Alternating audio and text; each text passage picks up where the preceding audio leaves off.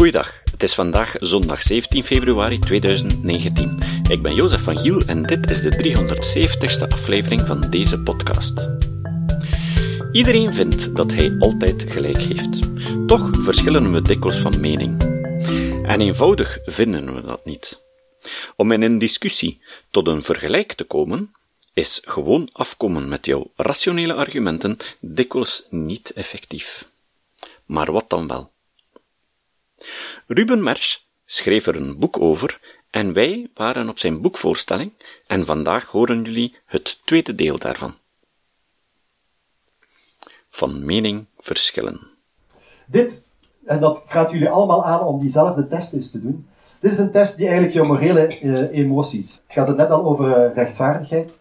Je hebt er ook nog uh, empathie, hè? De, mate waarin je meeleeft met anderen. Loyaliteit ten opzichte van je eigen groep, de mate waarin je eigenlijk je eigen groep wil verdedigen. De nood die je hebt aan uh, autoriteit, hoe het belangrijk is vindt dat er een sterke leider is, die, dat we daar allemaal aan gehoorzamen. Purity, dat is eigenlijk ja, walging, de mate waarin je sommige gedragingen afkeurt omdat je ze walgelijk vindt. En dan verzet tegen onderdrukking of vrijheid. Nu, eh, de groene, dat ben ik. Dus je ziet eigenlijk dat ik heel hoog score voor empathie, voor rechtvaardigheid, minder voor loyaliteit, autoriteit en walging. En dan ook weer hoog op uh, voor vrijheid. Ik ben een typische uh, linkse progressieve jongen. Maar als je daarover nadenkt, dan zijn er dus eigenlijk, ze hebben dat ondertussen bij een paar honderdduizend mensen. Jonathan Haidt is de man die dat organiseert. Dus bij die testen bij een paar honderdduizend mensen afgenomen. En je ziet dat er eigenlijk grosso modo twee groepen zijn. Er is natuurlijk wel wat overlap, maar je kunt eigenlijk wel twee groepen onderscheiden. Mensen zoals ik, die deze drie het belangrijkst vinden. En deze drie wat minder. En dan heb je uh, andere mensen die hebben deze drie ook, maar deze dan laag en die scoren dan hier weer hoger. Ja, dit zijn de typische progressieve, de, de, de linkse kerels, hè, de naïeve wegkijkers, of hoe heet het de laatste tijd, de terroristenvriendjes, als je zo wil. Um, en dan die andere mensen zijn dan de conservatieve, de, de rechtse, de fascisten, de nazi's. Dat moeten we dat soort dingen gebruiken. Maar als ik nu nadenk, ja, ik heb ze wel allemaal. En uh, zelfs die morele emoties waar ik zelf minder mee heb, herken ik tenminste nog voor een stukje toch bij mezelf. Bijvoorbeeld loyaliteit voor mijn eigen groep. Ik heb niet zoiets met Vlaanderen. Het is niet dat ik uh, ooit achter een Vlaamse vlag zal lopen en trots zal zijn op uh, het feit dat ik Vlaming ben. Maar ik heb wel een grote loyaliteit ten opzichte van mijn eigen gezin bijvoorbeeld. Dat is dan een veel kleiner groepje, maar als je aan mijn kinderen komt, dan is het je beste dag niet. Ook daar ben ik een totaal irrationele, besef ik zelf, voorkeur voor die mensen van mijn eigen groep vergeleken met die van een andere groep. Autoriteit, ook dat is niet echt zo'n hoogvlieger bij mij. Ik heb niet zoiets, uh, ik vind niet dat iedereen moet gehoorzamen. Ik hou wel van een beetje anarchie. Maar ik besef ook wel dat een samenleving organiseren zonder dat er regels zijn, dat wordt vrij moeilijk. Dus ik kan ook niet zeggen dat mensen die een grotere nood hebben aan autoriteit, dat dat slechte mensen zijn. Ja, walging, dat is de enige waar ik zelf echt niet zoveel van begrijp. Alhoewel, ik ben nogal een groene jongen, dus als je zo plots een, een vervuilde rivier ziet, ja, ook dat vind ik ergens walgelijk. Dat vind ik ook ergens fout. Dat, dat, dat bezoedelt. Dus ik kan me wel iets voorstellen bij mensen die hetzelfde hebben bij homoseksualiteit bijvoorbeeld, wat een typische is die soms bij sommige mensen walging opdoet. Het punt dat ik wil maken is, denk eens na over de waarden die de ander verdedigt en besef dat je op zijn minst een stukje je daarin kunt vinden. Dat je op zijn minst een stukje daarvan ook deelt, dat het niet betekent dat iemand wat rechtser is, dat hij per definitie iemand is die al die vluchtelingen wil afmaken of zo. Dat er heel veel mogelijke zinvolle rechtse standpunten in te nemen zijn. Dus denk eens na over de waarden die je tegenstander verdedigt en wie weet herken je er uh, wel in. Natuurlijk, voorwaarde daarvoor is dat je echt eens in debat gaat met die mensen en echt naar hun luistert. Iets wat we natuurlijk heel weinig doen. Probeer dat te doen en dat lukt. Alhoewel het niet altijd makkelijk is. Probeer uit mijn linkse bubbeltje te stappen en af en toe met rechtse mensen in discussie te gaan. En heel vaak heb ik toch al ontdekt dat dat wel echt, ook al denken ze anders over de, waar deze wereld naartoe moet en hoe we dat best aanpakken, dat er toch echt wel zeer veel, of meer dan ik eerst dacht, gemeen hebben met elkaar. Misschien de belangrijkste, denk eens na waarom je debatteert. Wat wil je bereiken? Ik ga hiermee beginnen. Dit is eigenlijk wat de meeste mensen doen. Puur laten zien hoe goed zij zelf wel niet zijn en hoe slecht de ander niet is. Beledigen is bijvoorbeeld een zeer typische techniek die hier aanpast. En daarmee zeg je van kijk, ik ben een goed mens en jij bent een slecht mens. Maar ook bijvoorbeeld enkel je mening geven, zonder enige vorm van argumentatie, past hierbij. De kans dat je daarmee iemand overtuigt is heel klein. Dat is een beetje als een wel eens niet eens discussie. Wel eens blijven roepen. In de hoop dat die ander uiteindelijk zegt van ja, daar heb je een punt. Wel eens. Ja, je hebt gelijk. Werkt niet. Dit is de laagste trap. Dat zie je, dit is Facebook. Dat zie je daar continu gebeuren. Mensen posten daar standpunten, niet om, zelfs niet om de ander te overtuigen, puur om te laten zien hoe, hoe goede mensen zij zelf wel niet zijn. Doe dat niet, dat heeft heel weinig zin. Ik zit daar niet op te wachten, de buitenwereld zit daar ook niet op te wachten. Dit is al een stapje hoger. Je probeert op zijn minst al argumenten aan te geven waarmee je de ander probeert te overtuigen. Het jammerlijke is dat je hier nog altijd uh, één dingetje mist. Namelijk, je gaat er nog altijd vanuit dat jij gelijk hebt. En als je een echt debat wilt aangaan, zou je, moet je zelfs dat tussen haakjes durven zeggen. En moet je eigenlijk er niet meer per definitie van uitgaan dat jij gelijk hebt, maar luisteren naar de tegenstander en bereid zijn je eigen standpunten indien nodig in vraag te stellen. Als je dat kunt doen, dan kun je hier graag eigenlijk naar de, de ultieme vorm van debat en samen op zoek gaan naar oplossingen. Het gemiddelde politieke debat en Facebook-debat zit hier. Kijk nu naar dat hele Marrakesh-pact, die hele discussie daarover. Dat ging zeer zelden over de inhoud van dat pact. Dat ging puur over profilering. Zelfs dit zat er heel zelden. Die probeerden, nee, die probeerden ons te overtuigen om op hun te stemmen. Die probeerden hun uh, politieke tegenstanders niet te overtuigen. Die zaten echt hier. En dit, dat uh, uh, zie je in de politiek momenteel zelfs heel weinig gebeuren. Het gekke is, het moet binnen kamers wel af en toe gebeuren. Ze sluiten akkoorden. Maar wij krijgen dat jammer genoeg niet te zien. Dus denk eens na over de effectiviteit van je debatmethodes. Ben je zeker dat de methode die je gebruikt de kans op een constructief debat vergroot? En denk vooral eens na over wat je wil bereiken. Wil je enkel etaleren hoe superieur je bent? Of wil je echt iets bijleren? Ook al betekent dat dat je een van je standpunten moet opgeven. Nu, jij denkt uit zelfverdediging, jouw tegenstander doet dat ook. Dus op een of andere manier ga je op een bepaald moment toch moeten proberen om de emoties bij die tegenstander te blussen. Uh, je kunt wel allemaal argumenten geven, maar als die kerel in een soort zelfverdedigingsreflex zit, dan gaan die echt niet binnenkomen. Dan gaat dat gewoon water langs een eend zijn. Uh, dat gaat geen enkel effect hebben. Dus op een of andere manier ga je toch zijn emoties moeten blussen. Nu wordt een filmpje van Nelson Mandela getoond tussen allemaal blanken aan het supporteren voor een rugbywedstrijd. Dus Nelson Mandela, je ziet, hij zit in een zeer blank gezelschap. Nelson Mandela tijdens een, eh, een rugbywedstrijd. Ik denk eigenlijk niet dat Nelson Mandela rugby echt zo fantastisch vond. Ik vind het een heel vreemde sport. Rugby was, toen Nelson Mandela uit de gevangenis kwam, een puur blanke sport. Nu, Zuid-Afrika was op dat moment niet in de beste staat. Het was een beetje op de rand van een burgeroorlog. Dus een van de dingen die Nelson Mandela op dat moment moest doen, was eigenlijk een teken geven naar de blanke gemeenschap dat hij als het ware in vrede kwam. Dat hij niet van plan was om hun zo hard mogelijk te straffen voor alles wat ze mispeuterd was, maar dat hij ook hun president wil zijn. En een van de technieken die daarvoor gebruikt heeft, is dus plots keiharde rugbyfan worden, met hun shirtje aan. Uh, ja, komt daar heel vaak over bezig, ook ging naar alle wedstrijden, heeft de wereldbeker bij hun binnengehaald. En eigenlijk was dat puur strategisch. In die zin, daardoor gaf hij het signaal. En we kunnen natuurlijk nooit bepalen welke rol dit gehad heeft in de latere pseudo-verzoening, toch een beetje verzoening. Het is op zijn minst geen burgeroorlog geworden van Zuid-Afrika. Maar het was wel degelijk zijn bedoeling om een soort witte vlag te sturen naar zijn tegenstanders en te zeggen van kijk, ik kom in vrede. En dat is iets wat zeer goed werkt, ook tijdens een debat. Klein experimentje. Ze laten notoire klimaatontkenners lieten ze argumenten horen van twee personen. Het waren exact dezelfde argumenten. Maar bij de ene werden die argumenten naar voren gedragen door deze kerel. Uh, een duidelijk, je ziet het aan de titels van de boeken die hij geschreven heeft, een duidelijke uh, linkse jongen. En de andere, exact dezelfde argumenten, maar dan door deze jongen verteld. Auteur van De aanval op onze traditionele waarden, dus een duidelijke republikein. Ja, wie werd er geloofd? Ja, deze natuurlijk. als republikein, zo'n kerel, ja, dat is iemand van de andere groep, daar geloof je absoluut niet in. Deze, dat is een van jouw groep, die, die wil je nog wel geloven. Dus een van de dingen die werkt, is net zoals Nelson Mandela in een debat, je eigenlijk duidelijk maken aan je tegenstander dat je één van hen bent. Niet omdat je echt één van hen, maar gewoon datgene benadrukken wat jullie gemeenschappelijk hebben, in de hoop dat hij daardoor jou niet meer als een vijand ziet, maar als iemand naar wie wel wil luisteren. En ik doe dat heel vaak in het vaccinatiedebat. Jullie weten waarschijnlijk, dat mensen die niet geloven in vaccinaties zeer moeilijk te overtuigen zijn. Je kunt studie na studie geven, en er zijn studies genoeg, die aantonen dat er bijvoorbeeld geen risico is op uh, autisme of andere bijwerkingen. Ze geloven er geen hout van. Ze geloven er niks van, heeft geen enkele zin. Nu, wat doe ik? Heel vaak, dan vertel ik mijn verhaal uit de farma-industrie. Dat ik daar inderdaad gewerkt ben, maar op een bepaald moment bijna gedegoteerd ben weggelopen, omdat ik het veel te veel turning the season to profit vond. Als ik dat eerst vertel, ik heb daar een tijd mee geëxperimenteerd, soms vertelde ik het niet, soms vertelde ik dat verhaal eerst wel.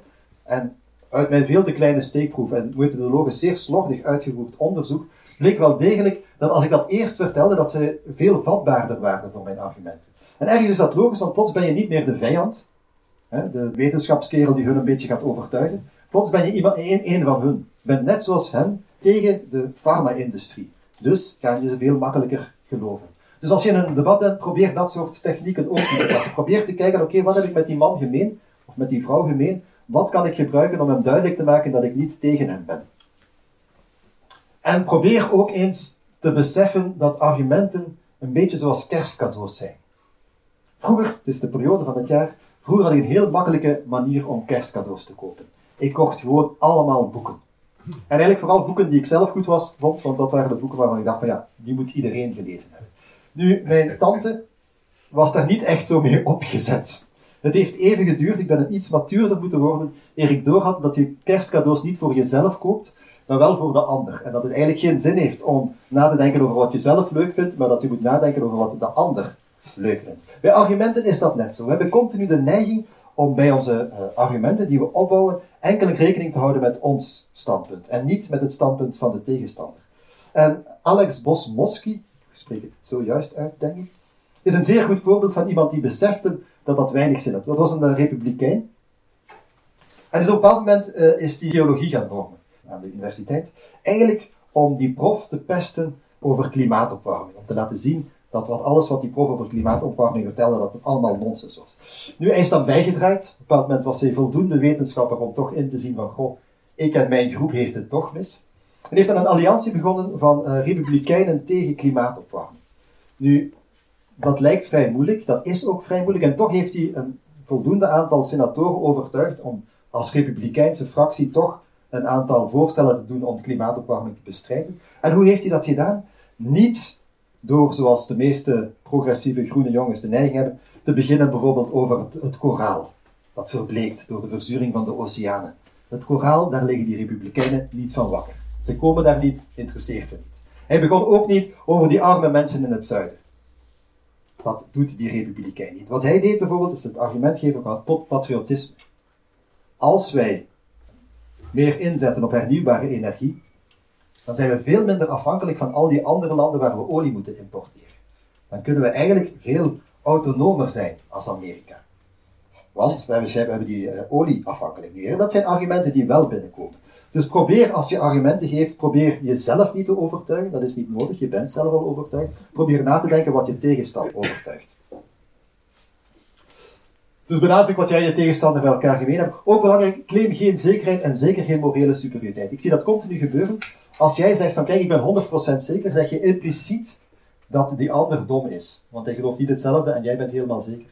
Als jij zegt van kijk, mijn standpunt is moreel beter dan het jouwe, dan zeg je eigenlijk dat die ander een slecht mens is. Is meestal niet de beste basis voor een constructieve discussie, dus doe het niet. En gebruik ook niet enkel die argumenten die je zelf geloofwaardig vindt, maar vraag je ook eens af wat je tegenstander zou kunnen overtuigen. En dan, niet alleen moet je die emoties blussen, je moet ook de ratio bij je tegenstander proberen wat aan te wakkeren. Wie kan er hier een fiets tekenen? Beetje vreemde vraag, maar wie denkt dat hij weet hoe een fiets werkt en die ook kan tekenen? Niemand? Dat is wel heel weinig. Ja, je ziet toch een paar handen. Kijk, dat is zo. Johan kan een fiets tekenen. Ik, denk het. Ik Kan ook Je werd gevraagd aan een aantal mensen. Maar niet zo goed als mij.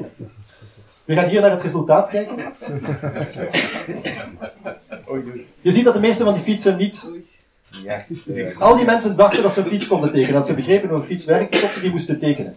En plots hadden ze iets van, goh, hm, toch moeilijker dan je denkt. Ze hebben dan die, uh, die fietsen die zij getekend hebben in dat experiment. Dat experiment is ondertussen al een aantal keer, dat is een van de klassiekers in de psychologie, gebeurd. Ze hebben een aantal van die fietsen ook echt gemaakt. Hebben ze in de losgelaten. Dus dit is...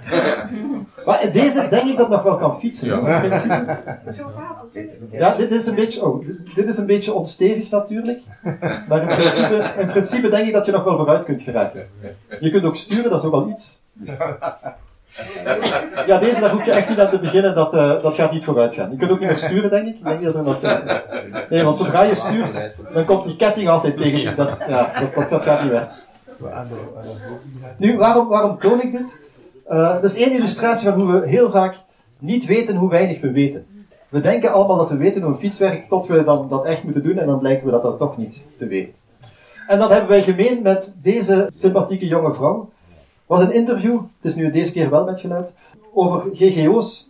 En die interviews werden afgenomen op een eh, Californische boerenmarkt. Ah ja, GGO's, genetisch gemanipuleerde organismen. Het is wel in het Engels, maar ik hoop dat jullie dat... Do you try to avoid GMOs in your diet? Yeah, absolutely. Why is that? Um, just the effects, I guess, on on myself. What does GMO stand for? Man, put me on on the under the grill. Let's see. I don't even remember. uh, Do you try to avoid GMOs in your diet? Absolutely, Why? because they're not good for you. What is a GMO? It's it's uh, genetically mono, mono. I don't know what is it. Mensen zijn perfect in staat om een standpunt in te nemen zonder dat ze ook maar iets afweten van de problematiek in kwestie. En dat kun je natuurlijk proberen te, te doorprikken. En in die zin, wat je kunt doen, is dus geen argumenten geven, probeer dat dus niet te doen, maar probeer gewoon open en liefst vriendelijke vragen te stellen. En blijkt uit een paar, paar onderzoeken, ik weet niet hoe, eh, het is een paar keer gerepliceerd, dus ik denk dat het vrij eh, wel, wel stand houdt bleek dat als je gewoon open, vriendelijke vragen stelde, dat de kans veel groter was dat die persoon plots besefte van, goh, eigenlijk weet ik er niet zo vreselijk veel van af. En misschien heb je toch wel een punt. Dus probeer dat eens, probeer eens gewoon vragen te stellen in plaats van argumenten te geven. Wie weet, wordt die persoon geconfronteerd met zijn eigen onwetendheid en begint hij toch een beetje na te denken. Want natuurlijk, wat er hier gebeurt, die mensen denken niet echt na, die hebben gewoon een groepsstandpunt overgenomen. Iedereen rond hun gelooft dat, dus zij ook. En hoogstens hebben ze nog wat heel selectief eh, op Facebook wat argumenten bekeken, maar meer hebben ze niet gedaan. En dan denken wij van, goh, ik ben daar immuun voor. Nu, een tijdje geleden gaf ik, eh, mocht ik een lezing geven voor 150 postdocs in Leuven. Het waren allemaal eh, postdocs, dus mensen die na een doctoraat nog verder onderzoek doen in de geologie, biologie, fysica, allemaal zeer wetenschappelijk onderbouwde kerels. En er was zo'n posterpresentatie, ik weet niet of jullie dat kennen. Gingen allemaal posters over dingen waar ik echt absoluut niks van begreep. Zeer slimme kerels. En ik had dit filmpje laten zien. En we hadden allemaal keihard te lachen van, god, die domme mensen, die geloven iets zonder dat ze eigenlijk zelf de details ervan kennen, zonder dat ze een goede argumentatie kunnen opbouwen. Nu, ik had dat voorzien dat ze daarmee gingen lachen. Dus ik dacht, ik ga eens proberen om hen terug te pakken. En ik had hun gevraagd van, kijk, wie gelooft er allemaal dat CO2 de hoofddader is van de klimaatopwarming? Alle handen in de lucht, natuurlijk. Eh, wie gelooft dat hij dat standpunt goed kan onderbouwen? Dat CO2 inderdaad de hoofddader is. Weer bijna alle handen de lucht in. Dat waren natuurlijk wetenschappers, ze konden moeilijk toegeven van, goh, eigenlijk weet ik dat niet. Ik zei van, ja, dat is goed, we gaan dan eens kijken hoeveel jullie over klimaatwetenschap afweten. Een kleine klimaatwetenschapsquiz georganiseerd, dat ik zelf opgesteld samen met een klimaatwetenschapper, een vriend van mij. Een paar heel eenvoudige vragen. Wat is climate sensitivity? Wat is radiative forcing? Ik zeg niet dat jullie dat moeten kunnen beantwoorden, dat zijn eigenlijk echt basisconcepten als je wil weten waarom we weten dat CO2 de hoofdader is. Twee van de 150 konden dat uitleggen. Een prof geologie, die nogthans bezig was met paleoklimaat, dus die in principe, die zei van, oh ja, ik schaamde mij te pletten, maar ik wist het zelf ook niet meer. Dus ook die mensen deden eigenlijk een beetje hetzelfde als deze mensen doen. Zij geloofden ook die, hun omgeving. Zij geloofden natuurlijk al die andere eh, linkse hippies die daar in Californië rondlopen. Die wetenschappers, die postdocs, die geloofden andere wetenschappers, iets wat al iets slimmer is, denk ik. Maar in essentie deden ze hetzelfde, ze vertrouwden hun omgeving. Ze wisten zelf ook niet. En dat snap ik ook. Je kunt moeilijk alles lezen. Je kunt moeilijk echt het IPCC-rapport, ik heb er wel hier en daar diagonaal doorgebladerd, maar ik geef toe, het migratiepact heb ik wel gelezen. Dat is maar 30 pagina's dus. Maar er zijn ook natuurlijk, mensen hebben beperkte leestijd, je kunt niet alles lezen, maar denk ook niet dat je het wel gedaan hebt. Dus denk niet dat je standpunten allemaal zo fantastisch onderbouwd zijn. Nee, heel veel dingen geloof je gewoon puur op basis van vertrouwen. En probeer er ook aan te denken als je debatteert. Nee, jij weet het ook niet allemaal. Geef dat dan ook toe. Maar nu gaan we even kijken, testen hoeveel jullie weten over maatschappelijke hete hangijzers. Een paar korte vraagjes. Hoeveel procent van de inwoners van België is moslim? Wie denkt 1, 7 procent? Wie denkt 12 procent? En wie denkt 23 procent? Jullie zijn een slimme zaal, althans op deze vraag. Uh, volgens een enquête een tijdje geleden, ongeveer 70 procent van de Belgen denkt dat er ongeveer 20% of meer moslims in Vlaanderen zijn. Het juiste antwoord is inderdaad 7%. Jullie, bij de meerderheid, de goede helft van jullie had het juist. Tweede vraag. Zou moeten lukken. De afgelopen 20 jaar is het deel van de wereldbevolking dat in extreme armoede leeft. Wie denkt bijna verdubbeld? Wie denkt ongeveer gelijk gebleven? Een paar handen. En wie denkt bijna gehalveerd? Jullie zijn een zeer slimme zaal. Uh, ik denk dat deze vraag, uh, Hans Rosling heeft dat gedaan, onder andere in België. 90% had het fout. 90% dacht dat het bijna verdubbeld was of ongeveer gelijk gebleven, terwijl in werkelijkheid het bijna gehalveerd is. Laatste vraag. Ook hier ging iets van 80% denk ik de fout in bij de laatste enquête die ik kon vinden. Welke energiebron kost per hoeveelheid geproduceerde energie het meeste mensenlevens? Is dat één steenkool? Wie denkt steenkool? Een derde ongeveer van de handen. Wie denkt aardgas? En wie denkt kernenergie? Er zijn toch wel heel veel mensen die het niet weten. Dat mag ook, dat mag ook. Steenkool is inderdaad duidelijk het juiste antwoord. Oh, ik denk een factor 300 vergeleken met uh, kernenergie. En dat komt vooral door het verbranden van steenkool, fijnstof, long, uh, longaandoeningen, krijg je heel veel oversterfte. Dus eigenlijk scoorden jullie nog vrij goed, dus jullie mogen nog, als zaal dan. Ik heb al zalen gehad waar bijna iedereen alles mis had. Dat is dan altijd een beetje pijnlijk, maar jullie zijn duidelijk. Het zal de invloed van Johan zijn in kritische publiek. Nu, hoe komt dat? Eén aspect van waarom we heel vaak denken iets te weten, ook al weten we er eigenlijk niets van, of een standpunt innemen, is wat we het Dunning-Kruger-effect noemen. Dat Johan zeker zal kennen. Er is jammer genoeg geen lineair verband tussen onze vertrouwen in onze eigen, sta in onze eigen zekerheid, in onze eigen waarheid en onze kennis of onze competentie. Je zou verwachten, hoe meer we weten, hoe vaker, hoe meer vertrouwen we hebben in onze eigen overtuigingen. Maar dat is niet zo. Je ziet meer zo'n curve. Als je heel weinig weet, dan denk je dat je er heel veel van af weet. Dan weet je ook niet hoeveel er te weten valt. En ik heb dat zelf, ik heb het zelf een aantal keer meegemaakt. Dat je zo uh, nieuw bent in een vakgebied en dat je denkt van, goh, eigenlijk, ik weet daar toch best veel van af. En dan zit je zo hier ergens. Dan denk je van, goh ja, uh, ben je trots op jezelf. Ik heb bijvoorbeeld, kijk vogels. Ja, dat is een verrekijker. En toen in het begin, dan kon een merel en een mus onder van elkaar onderscheiden, zelfs een huismus en een ringmus, een Spaanse mus, een Moabmus. Ik was van, oh, ik weet daar veel van af. Tot ik ontdekte dat er mensen zijn die weten echt exact in welke volgorde de veertjes de postjuveniele rui van de blauwborst zich. Dat bestaat dus, hè. Zijn mensen die dat echt weten. En dan denk ik van, goh, eigenlijk weet ik bijna niks. Want plots besef je hoeveel er nog te weten valt. Niet dat ik ooit de volgorde van de postjuveniele rui van de blauwborst van buiten ga leren. Zo nerdy ben ik nog net niet, maar toch. Dus dit is iets waar heel veel mensen last van hebben. Dus je moet zorgen en proberen met vragen uh, hun hier omlaag te krijgen in de hoop dat ze hun, uh, dat hun eigenlijk hun, hun vertrouwen in hun eigen standpunt en hun kennis meer een evenwicht is. En er is natuurlijk nog een, ander, een andere reden waarom we zo vaak denken iets te weten terwijl we er niks van afweten en zo vaak een standpunt innemen zonder enige vorm van kennis. En dat is eigenlijk een stukje in ons brein dat we gemeen hebben met dit beest en eigenlijk bij uitbreiding van alle zoogdieren, nee, eigenlijk alle dieren die zich kunnen verplaatsen. Elk dier dat zich kan verplaatsen heeft ergens op een plekje in zijn brein dat het onderscheid maakt tussen dingen waar je naartoe moet gaan en dingen waar je van weg moet lopen. Bij de antilopen is dat leeuwen, daar moet je van weglopen, gras, daar moet je naartoe gaan. Nu, dat deel, en dat is dat deel wat we heel in het begin ook zagen, dat ligt ook op als het gaat over standpunten. Bij sommige mensen zijn dat vluchtelingen, dat zijn dingen waar je zo ver weg van mogelijk moet gaan, dat zijn slechte dingen. Kapitalisme, dan is dat net iets goeds. We verwerken een heel stuk van die informatie, verwerken we eigenlijk niet op rationeel niveau, maar puur op emotioneel niveau. Is dan amygdala en nog een paar andere regio's. En soms is zo'n signaal van de amygdala van dit is iets goeds of dit is iets slechts al voldoende om een standpunt in te nemen. Dat betekent niet dat je er iets van, van af weet, maar je denkt wel dat je er iets van af weet. Gewoon puur omdat je een signaal krijgt van ah, dit is goed. Dus probeer dat amygdala-denken te overstijgen. Dus samenvattend, probeer eens vragen te stellen in plaats van argumenten te geven. En ook belangrijk, leg je eigen standpunten eens op de rooster. Want het is natuurlijk heel leuk om vragen te stellen aan anderen, maar stel diezelfde vragen dus ook aan jezelf. Hoeveel weet ik er zelf nu eigenlijk van af? En als je plots beseft dat een van jouw standpunten, dat er echt alleen maar voordelen zijn en geen enkel nadeel, denk dan nog eens na, want dat is zeer zelden het geval. Ik dacht ooit dat koud bier geen enkel nadeel had, maar enkel voordelen.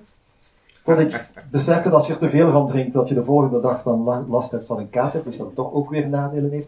Bijna alles op deze wereld heeft voor- en nadelen, dus als je iets hebt waarvan je echt alleen maar voordelen ziet, meestal is het een teken dat je amygdala jou te pakken heeft en jouw denken gijzelt, waardoor je gewoon blind wordt voor de nadelen. Volgende keer horen jullie dat niet elk debat even zinvol is. Het citaat. Het citaat van vandaag komt van Steven Pinker. Pinker zei: Uit experimenten is gebleken dat mensen die zich voor een linkse of rechtse ideologie engageren, zo graag informatie willen lezen die hun overtuiging bevestigt, dat ze domme rekenfouten maken wanneer ze een tabel met cijfers over een gepolitiseerd onderwerp zoals wapenbeheersing lezen. Tot de volgende keer. Deze podcast is het resultaat van het werk van veel mensen. Rick de Laat verbetert bijna al mijn teksten en maakt de meeste vertalingen. Emiel Dingemans verzorgt onze website en Facebookpagina. Ook Leon Korteweg en Stefan Sutens schrijven, vertalen of verbeteren soms artikelen. Leon onderhoudt bovendien het YouTube-kanaal van deze podcast. De muziek van de intro en de trailer heeft Nick Lucassen geschreven en soms maken we ook gebruik van muziek van Ad van Nederpelt, die ons zijn prachtige composities ter beschikking stelt. Dit was de podcast Kritisch Denken. Vergeet niet om alles kritisch te behandelen, ook deze podcast. Voor verdere informatie over deze podcast, links en voor de tekst, surf naar www.kritischdenken.info. Als je deze podcast belangrijk vindt, kun je me steunen door anderen warm te maken ook eens te luisteren. Stuur een e-mail naar vrienden met een link naar de website en plaats de link in de handtekening van je e-mails. Tevens kun je op iTunes deze podcast een beoordeling geven of een recensie schrijven. Of je kan op je eigen website of blog een link naar kritisch denken plaatsen.